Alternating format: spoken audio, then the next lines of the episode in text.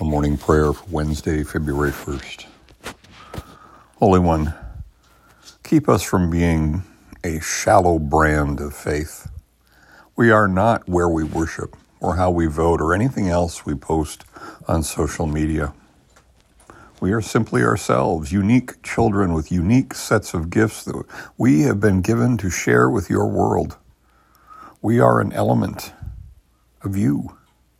We are salt for a grand dish in the banquet of life. We bring out the goodness of others. We add savoriness to all interactions.